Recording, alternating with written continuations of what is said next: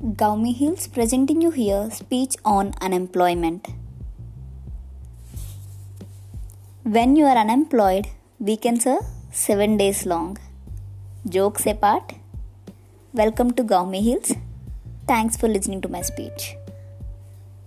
We live in a democratic country, isn't it? Real democracy isn't the right to go and buy what we want, but it begins with freedom from hunger, freedom from fear, and freedom from unemployment. So, unemployment is a burning problem in the present day world. Both the developed and developing nations are facing this problem. In a country like ours, it reached to a serious level. Main causes of unemployment is growing population and also our system of education our system of education doesn't have much scope of self employment right? You know to have much scope in self employment people need to be creative. In the same time they need to be well trained in occasional courses or skilled courses. But this is not we are ha- we are not having in our um, system of education.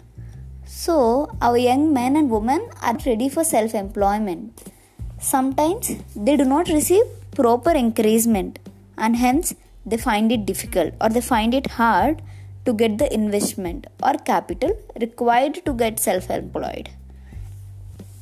Living in a developing country and discussing about unemployment is important because in a developing country a lot of things need to be done when compared to the developed countries, isn't it?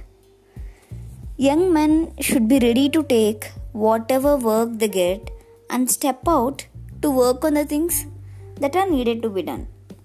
To make this happen, government should encourage self-employment schemes in a big way. Implementing isn't enough. Measures should be taken to reach you know to reach those skill uh, schemes in a large scale area from grassroots levels, only then the problem will be solved. Thank you. Gowmi Heals. We heal.